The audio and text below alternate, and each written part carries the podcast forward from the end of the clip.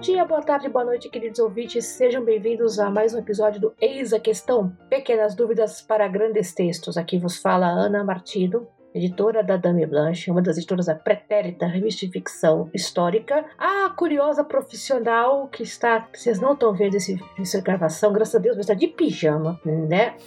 Zoada de cansada, mas com um tema que me é muito caro. Então hoje vem que ter serviço. E do outro lado do rio, aqui na, na cidade de São Paulo, está ele, o nosso preparador amigo da vizinhança, Sol Coelho. Buena Sol.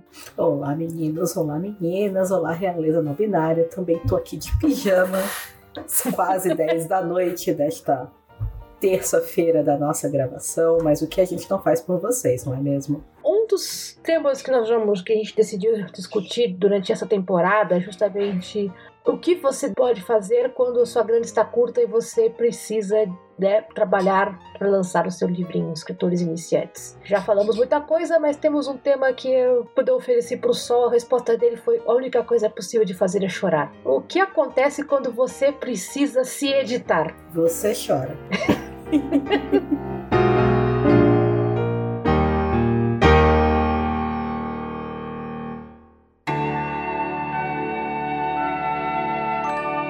escrever ou comer? Eis a questão. Quá.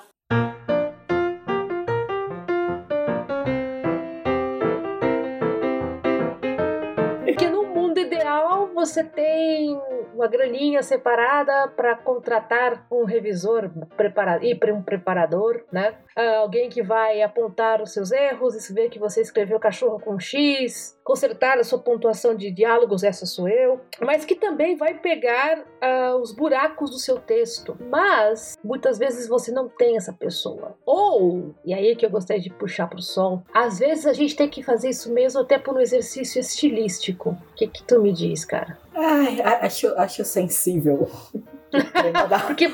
a, o tema da alta edição, porque e isso eu tô falando não apenas como pessoa que escreve, mas também como profissional editorial, que não costuma ser uma prática comum você ser o mesmo profissional em diferentes etapas do processo, né? Então, se você prepara um livro, não é comum que você seja o revisor daquele livro. Se você, sei lá, editou aquele livro, se você é o editor de uma editora, muito provavelmente você vai ler esse livro várias vezes, mas não é muito comum que você seja a mesma pessoa em diferentes etapas do processo, porque você fica cego em algum momento. Você não consegue mais enxergar o que está acontecendo ali. E aí tem um truque, esse truque maravilhoso que eu aprendi como preparador com os meus colegas tradutores, né, os mais organizados, e talvez seja, sei lá, a primeira boa dica que eu posso dar para o tema como se autoeditar, que é tenha um mapa mental, um manual, alguma coisa daquilo que é essencial do seu livro. Explique-me, por favor. Eu tenho uma ideia do que, do que significa, posso dar meu exemplo, mas uhum. me dá o seu exemplo primeiro. Vamos lá. Deixa eu pegar um exemplo do, do livro, o primeiro livro que escrevi, que escrevi com o Maio, que é o A Coroa do Atrás. Parênteses para dizer, é muito bom em breve. Em breve, em breve, em breve. Editoras, por favor. leiam, leiam A Coroa e o Albatroz, é muito bom. Mas enfim, fecha parênteses. Vamos lá. Coisas que a gente precisava ter em mente. Como chamavam as criaturas, né? Os êmbios. Isso foi até uma questão que a Gabi, a nossa agente, levantou, porque a gente não tinha chegado a uma conclusão enquanto escrevia e fazia a primeira edição do livro. Então, tinha partes em que estavam escritas com acento e partes sem acento, e a gente precisou, né, colocar isso no mapa. Zímbio se escreve com acento. Tal lugar tem tal nome. Essas são as relações entre tais e tais personagens. É, isso é comum na tradução é, quando a gente, quando o tradutor determina nomes para as coisas, né? Especialmente é... quando os nomes não batem com o original. Exatamente. Sei lá, transformou o William no, no, Guilherme. Nem sei se é o William mesmo que vira Guilherme. Tradutores me ajudem. É, Guilherme é o William. É isso, né? É James é que é Thiago. E aí é já isso. causou vários problemas. então eu acho que eu acho que essa primeira coisa de se ter em mente isso no nível mais macro, que é o que, que é essencial da minha história, que se repete, e eu não vou ter ninguém para olhar isso por mim, então eu vou ter que olhar isso de novo olhos cansados e tudo, o que, que eu tenho que lembrar que tem que estar tá direitinho aqui. Data, nome de lugar, é, informações que você sabe que vão, vão aparecer mais de uma vez no seu texto. Se tem uma frase que se repete, essa frase tem que se repetir, sei lá, é uma, uma fala. Ela tem que se repetir igual. Então você tem que lembrar né, de verificar se todas as vezes em que essa fala é dita, ela está sendo dita igual. Eu acho que, assim, para começar a autoedição, ter um mapa mental, né, um manual, um guia de, de orientação do seu próprio mundo é interessante. Gente, o, o, que eu costumo fazer, tanto com os livros da Dame Blanche, quanto com os meus próprios livros, é, é literalmente sentar com um caderno e marcar uh, os pontos principais. Primeiro que, como o senhor falou, nome de personagem, data, cor de olho. Cor de olho é uma coisa maravilhosa. Tem um exemplo clássico da Julia Quinn, que a personagem tinha olhos lilazes num livro, verde no outro, e no terceiro livro ficou azul. E ela não corrigiu porque a batatada era tão grande que deixa como tá, todo mundo já percebeu que tá errado mesmo. Lente de contato, gente. Lente de contato no século XVIII. Dane-se! Tipo, quando ela percebeu, já tava no quarto, quinto livro, tipo, ó, agora já foi, dane-se, todo mundo já percebeu. Mas a grafia é importante, né? Especialmente se você vai fazer brincadeiras idiotas com a grafia do nome da pessoa, vai chamar por apelidos. Então, sempre bom. É, uma, é o que o pessoal de quadrinhos chama de Bíblia né? O pessoal de, de, vídeo também chama de Bíblia, que é o okay, É a, a, guia do personagem. Mas eu também costumo anotar onde é que eu tinha que chegar com a história. Porque quando você tá muito cansado, de fato, depois que você já tá na quinta ou sexta versão do texto, já tá naquele versão final, ponto agora vai, ponto já meu Deus do céu, ponto doc. Tradutores entenderão, né? Revisores entenderão. Versão final, final mesmo, agora vai, pelo amor de Deus, ponto RTF. é, você confunde as versões. E assim, eu falo porque hoje eu fui mandar um texto para uma revista e eu tenho quatro versões deste texto, porque eu fui, né? Cada vez que eu tomo um não, eu refino, eu corto, eu refaço, eu deixo maior, eu deixo menor. E eu fui pedir para um amigo dar uma lida para mim e eu mandei a versão errada. E eu falei, puta, quase que eu mando a versão errada do texto. Droga. Então, se, se você faz várias versões, marca né? Na, na, versão 3 eu cortei a cena do bar, não colocar de volta. Na, na versão 4 eu incluí o padre, lembrar disto. Mesmo como se fosse mesmo pontos turísticos no mapa mental. Olha, temos um padre na, com um Fusca no capítulo 15. É importante. Não cortar de novo, sabe? Marcando. Porque a pior parte não é quando você vai cortar as coisas, é você vai incluir as coisas. Assim, as coisas que você vai incluir na versão 3.0, elas têm que fazer sentido com aquilo que você escreveu na 1.0. Acho que esse é um ponto interessante, porque cortar é fácil, cortar todo mundo consegue. Tanto é que o conselho clássico é você escreve a primeira versão e você corta 10% na versão 2. Nunca funciona comigo, né? Mas isso é uma outra história. Você aumenta 20%, né? Eu tenho que aumentar 20%, eu sofro de jornalismo. Eu sofro de muito jornalismo, resumo muito. Mas você cortar é fácil. Agora, incluir as coisas é que é difícil. Então você tem que ter um mapa mental para saber aonde você está aumentando e por que que você está aumentando. Se é só para encher linguiça ou se é porque você tem que desenvolver melhor o personagem. Uh, esse é uma, uma, questão complicada. E assim, só você escreve 100 mil palavras com o Mai você tem quando vai cortar, você salva, salva o arquivo cortado em, outro, em outra pasta. A gente faz versões e deixa comentários também na, nas alterações para saber o que está acontecendo. Às vezes a gente deixa uma, um comentário já na versão 1, de tipo, isso daqui tá muito esquisito, revisar na versão 2, mas toca a vida, segue o baile. Não tenho tempo para isso agora. Ninguém, sem tempo nem para o apocalipse, cara, sem é agenda isso. para o apocalipse. É isso. Mas a gente faz versões, né? Várias versões. Né? Vão depender né, da quantidade de vezes que a gente tem que mexer. No texto, eu acho que a Coroa e o Albatroz tem três versões até agora. É, tem a nossa primeira. Tem o Rascunhão, a V1, que foi a primeira edição que a gente fez, e a V2, que foi pós-comentários da Gabriela. Então a gente tem cada uma dessas versões, até porque às vezes a gente corta uma coisa na V2 que depois é interessante de voltar para V3, porque a gente adicionou alguma coisa que aí aquilo que a gente cortou faz sentido. Então você não perde o que você escreveu. É, isso é uma coisa que eu faço também. Eu, eu, sei que é uma mania irritante, mas eu vou jogando as partes que eu corto no arquivo, no arquivo que eu falo que é a minha é, é lixão. Eu vou deixando lá porque a frase tá muito boa. Vai que eu consigo usar pra alguma outra coisa. Em algum momento vai me servir, né? Em algum momento vai servir, autoplágio não é crime. Você vai, você vai organizando. Mas a primeira coisa, então, assim, a, conselho de amigos, né? Tipo, abre uma segunda versão, né? Copia tudo pro segundo documento à parte.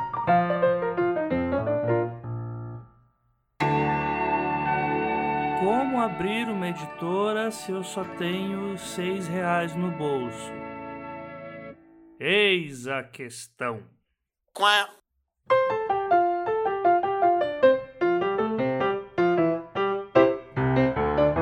E nisso eu vou apelar para fontes, porque é o seguinte, eu sou uma pessoa que lê tranqueira pra caramba, mas eu também leio muito livros sobre a escrita por exercício. E justamente ontem eu estava me divertindo lendo um livro da Natalie Goldberg, que aqui no Brasil foi publicado pela Martins Fontes, editora, com o título um tanto quanto ridículo, de Escrevendo com a Alma. Em inglês é Writing Down the Bones. Caso alguém fale inglês, a tradução está muito boa, mas caso você queira o original, é Writing Down the Bones. Writing Down the Bones é, é um guia interessante uh, porque a Natalie Goldberg ela é budista, então ela trabalha a ideia do, da, da, escrita diária como, como meditação. Mas ela é professora de escrita criativa também, então o Escrevendo com a Alma também traz, traz dicas. E ela tem uma coisa interessantíssima.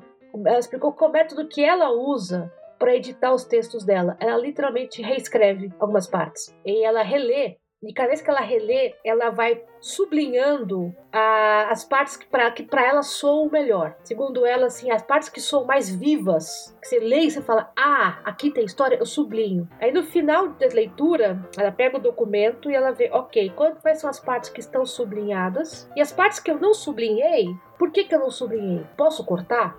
E ela faz isso em blocos de meia e meia hora. Né? Ela escreve, de, tem um método interessante que ela faz blocos de escrita de 10 em 10 minutos. Então ela faz esse, essa, essa leitura em meia hora. O quanto de texto que ela consegue ler meia hora e vai sublinhando. Então, quando ela, depois ela senta para analisar. Tá, essa parte aqui, por que, que eu não sublinhei? Eu posso cortar? E caso eu possa cortar, por que, que eu estou cortando? Eu posso melhorar isso? Como é que eu posso deixar isso com mais com tanta vida quanto o texto que está sublinhado em cima? E ela faz isso diversas vezes. Ela, ela pega esse texto sublinhado, aí ela passa para o computador, né? Passa de novo para um outro caderno. Só as partes sublinhadas, aí depois ela relê e aí sublinha tudo de novo. Fazer ok. E ela tem uma outra coisa que ela faz também que eu adoro e meus vizinhos odeiam, que é ler em voz alta. Você faz isso também? Não tanto quanto eu gostaria. Mas se eu não, eu não faço isso com frequência, se os meus alunos estiverem ouvindo isso, vocês não estão ouvindo isso. É... faço o que eu digo, não faço o que eu faço, é isso? É porque vou explicar. É uma, é uma desculpa ridícula. Se meus alunos estiverem ouvindo isso, eles não estão ouvindo isso. É, mas é, na minha cabeça eu já, já tem muito barulho enquanto eu escrevo. Então eu tenho muita noção do tom. Mas eu leio as partes que, que eu sinto que não estão do jeito que eu gostaria que fossem. Porque eu preciso ter noção do ritmo.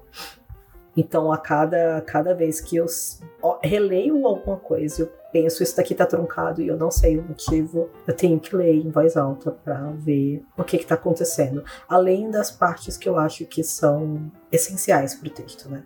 Sei lá, não, não exatamente o clímax, mas tipo, esse trecho aqui é muito importante para o desenvolvimento da história. Eu preciso que ele passe a exata sensação que eu queria evocar. Então eu tenho que ler ele em voz alta também. Os meus vizinhos me odeiam, entre outras coisas, porque eu leio em voz alta e eu interpreto ainda por cima. Sou uma atriz frustrada. Na verdade, não muito, mas eu leio em voz alta e como eu gosto muito de escrever diálogo, né? Quem já pegou um texto meu sabe que eu adoro um diálogo, adoro uma briga, daquelas que voa o gato, a mesa, o carrinho de sorvete, adoro uma confusão. Então, quando eu leio em voz alta, eu consigo diferenciar as vozes dos personagens se os personagens estão soando todos iguaizinhos, eu tenho, eu tenho um problema na minha mão. E eu passei por uma situação muito engraçada, porque o grupo, o pessoal dos 12 trabalhos, uma das, né, dos tires, um dos prêmios para quem paga uma determinada quantia nos 12 trabalhos no Orelo, aliás, por favor, se você ainda não se inscreveu nos 12 trabalhos no Orelo, faça isso e ajuda a gente a editar o programa, é um clube de escrita que se reúne a cada 15 dias e eu sou uma das hosts do grupo de escrita. E na semana passada eles leram meu texto. Nós estamos reunidos para ver se a gente consegue mandar coisas para a revista Supra Suma e eu escrevi um texto e o, os rapazes leram meu texto em voz alta e eu queria me esconder embaixo da cama, né? Porque, tipo, é muito engraçado você ver outra pessoa ler em voz alta que o ritmo é completamente diferente. Então você fica assim, ai meu Deus, né? Então, uh, se você tem um coleguinha que pode te ajudar nessas horas. É, não vai poder editar o seu texto inteiro, mas você pode pedir, cara, você tem aí cinco minutos? Manda um podcast para mim, aquela mensagem de lê para mim isso aqui em voz alta e vê como é que soa para você. Você vai descobrir que às vezes o negócio está truncado pro ouvido da, do seu leitor, não pro seu. É claro, você tem que ter um amigo muito paciente, né? Mas funciona, funciona. É, é um exercício útil. Façam isso com mais frequência, gente. Não sigam o meu exemplo. Eu acho que eu tenho muita vergonha de me ouvir falando. Por Inclusive, eu, eu tenho dificuldades de ouvir os episódios que a gente grava. Porque eu fico com muita vergonha de me ouvir falando. Cara, sério mesmo? Eu, tua voz é tão maravilhosa. Pois bem, eu tenho muita vergonha de me ouvir falando. Mas sempre que eu preciso ter certeza que o texto tá ali do jeito que eu queria que estivesse. Ler em voz alta é bom, gente. Ler em voz alta te dá a ideia do ritmo. E aí você percebe repetições e muletas linguísticas que a gente usa para botar o texto para frente. Coisas que a gente repete sem perceber. Palavras, expressões, que é super normal isso acontecer nas primeiras versões, porque a gente precisa escrever e colocar para fora uma ideia e aquele é o melhor conjunto de palavras que surgiu no momento e use o melhor conjunto de palavras que você tem no momento da sua escrita, mas a gente tende a repetir esse conjunto de palavras porque é confortável e encaixa em muitas situações. E aqui não é um conjunto de palavras específicas, cada um tem, cada pessoa tem o seu, mas ler ajuda a perceber isso, tipo ler em voz alta. É, tem uma que também lembrei agora que a nossa nossa gente costuma fazer. Ela tem, a Gabriela tem um macro que marca uh, palavras repetidas. No meu caso, marca gerúndio, marca já, ainda, portanto, e outras palavras que. Pronomes. Pronomes, pro, e, coisas que usa muito em excesso. Né? Uh, e é por isso que eu falo, cada vez que chega meu texto da revisão, ele parece o Carnaval de Olinda extremamente colorido, porque, putz, né? Como a primeira versão, a versão que a gente fala para nós mesmos que, tá, que a gente tá fazendo, né? Você olha e fala assim, ok, dá para cortar, né? Então, na dúvida, ao começar a segunda versão, passa um Ctrl F no teu texto e procura esses pronomes. Procura já, ainda, portanto, no entanto, outro que eu uso pra caramba, né? Bastante. Suficiente. Bastante. E uma dica que eu não lembro quem me passou, mas eu agradeço muitíssimo a pessoa. Deixe seu texto menos egocêntrico. Passa o Ctrl F da palavra eu. Vai Pronomes em geral, gente. Nós, ele, assim, o nosso idioma, ele é. Ele tem essa vantagem de a gente não precisar repetir pronomes, porque o verbo diz qual que é o pronome. Exato. Então, nem sempre é necessário falar nós acordamos, nós fizemos, eles foram. Se o contexto tá bem montadinho, você não precisa ficar repetindo isso.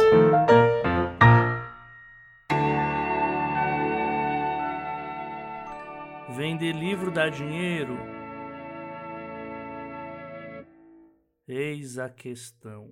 Qual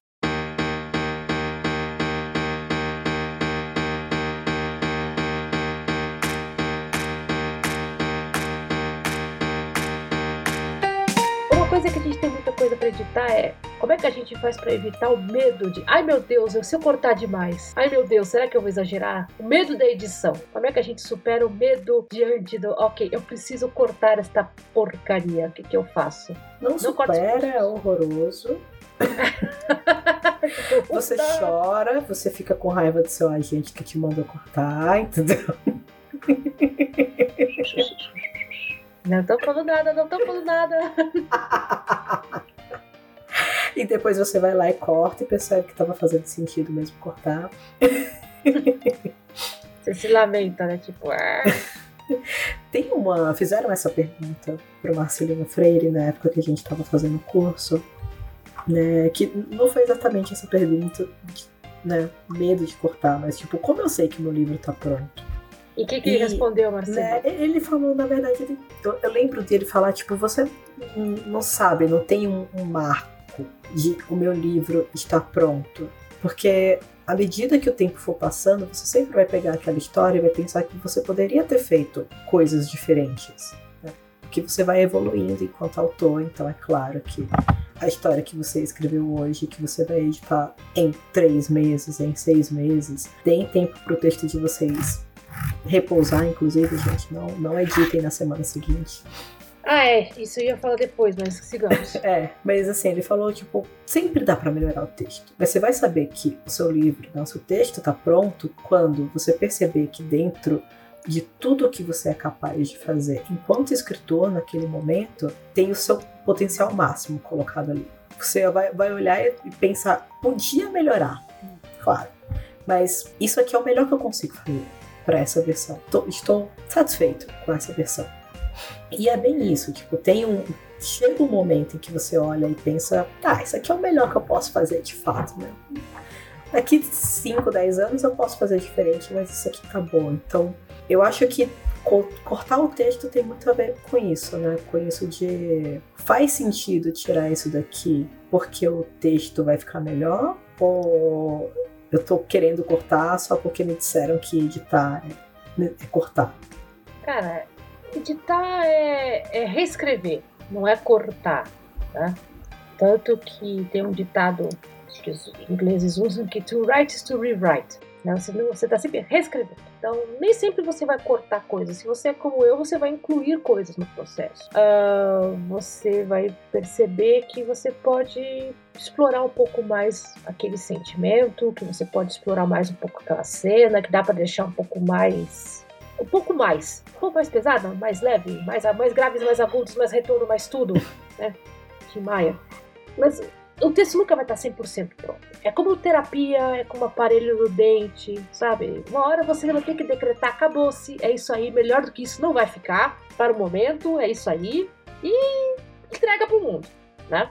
Agora, assim como a gente também tem aquela coisa da meu Deus, de meditar, também tem aquela coisa, meu Deus, tem que ficar pronto logo. Então, eu detesto ter que ser essa pessoa para dizer que sim, o texto tem seu tempo. Às vezes não é, e nunca, nunca, eu ia falar às vezes, mas vamos ser honestos, vai. Nunca é o seu tempo. Não não é você que dita, é o texto que manda. Eu detesto ter que dizer isso. Eu tenho histórias que eu acabei começo, meio e fim, versão final em duas semanas. E eu tenho histórias que eu estou há, fora de brincadeira, 10 anos escrevendo. Inclusive, a que saiu pela Plutão 2020, assim, o tempo bom, me custou 13 anos de idas e vindas. O manuscrito que eu estou trabalhando agora, eu comecei a primeira ideia em 2007.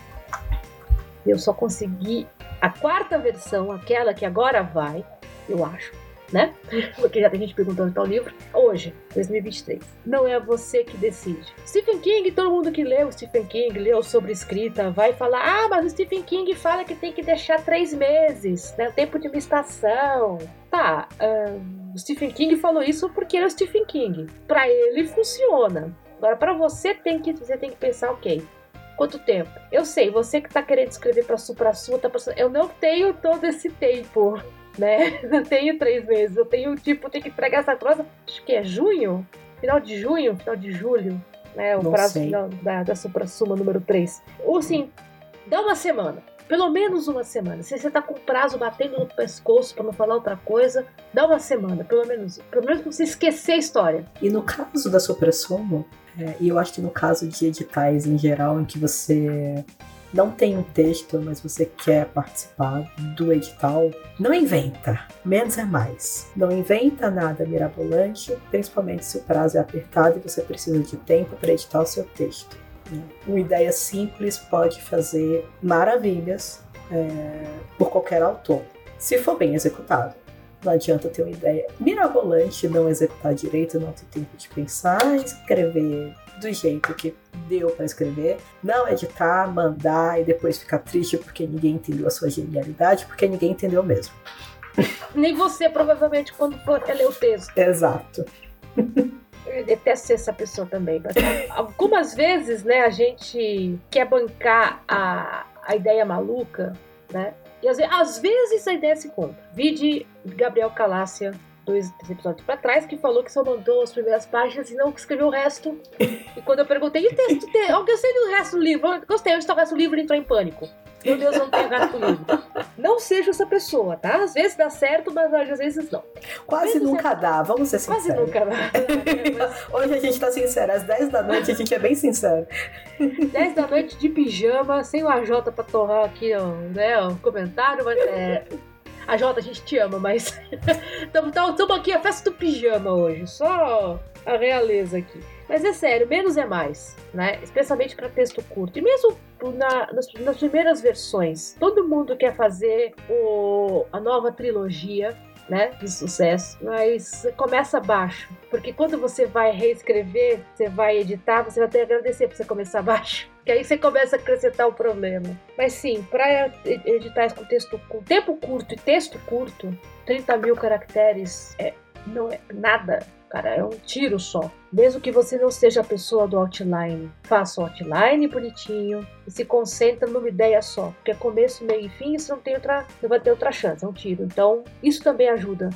Né? Você se concentrar. Com o que, que você quer falar? Qual é a sua ideia? Né? Porque uma coisa é o método pelo qual você conta a sua história. Seja Saramago, blocões de texto sem, sem pontuação e sem nada, só o texto, ou então método torturado que você lê, para, aí você lê outro, outro parágrafo, aí você para para pensar, porra, uma bela imagem, segue. Você tem uma narrativa, mas você tem primeiro impacto da imagem.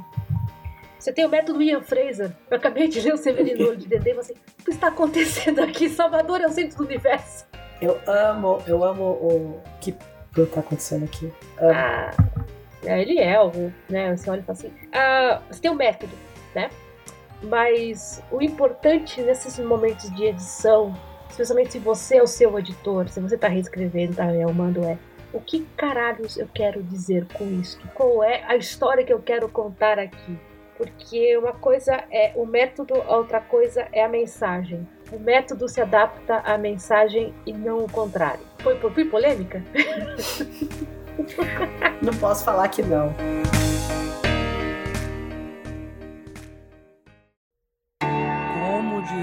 Para a mãe quanto ganha vendendo livro sem ter que chorar no banho depois. Eis a questão. Quá.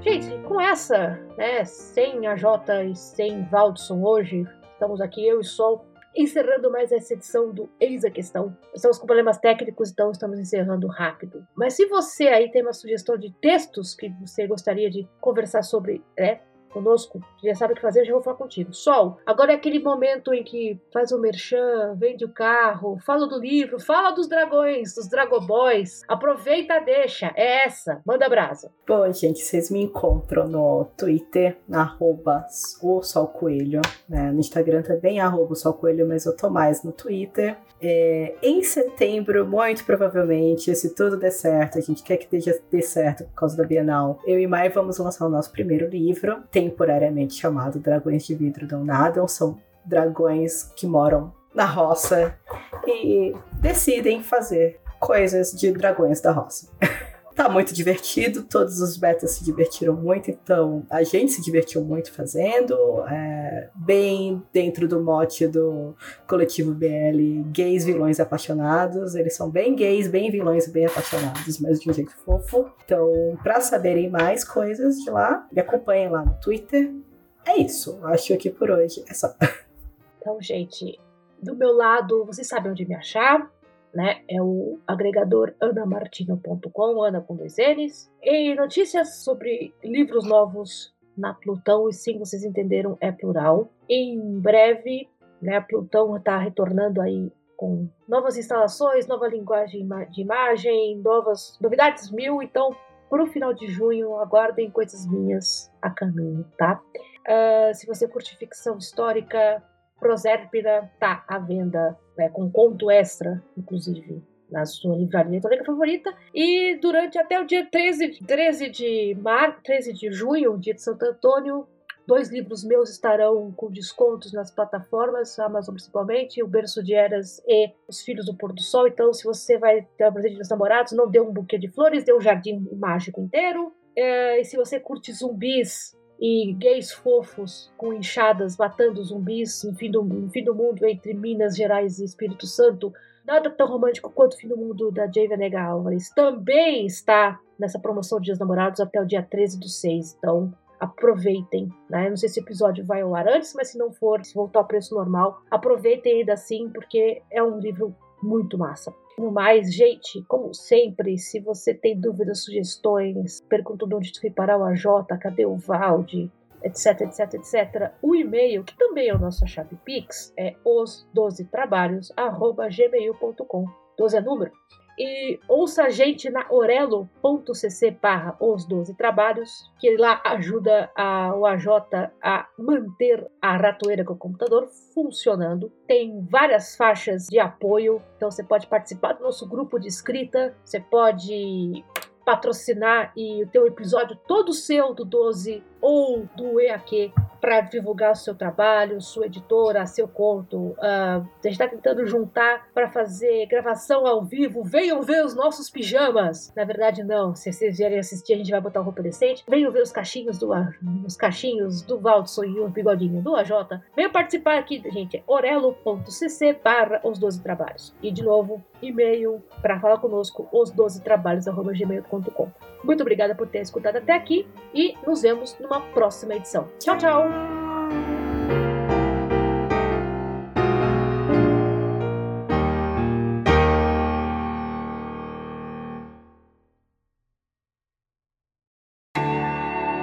Senhoras, senhores e proletariado não binário. Este podcast foi editado por AJ Oliveira.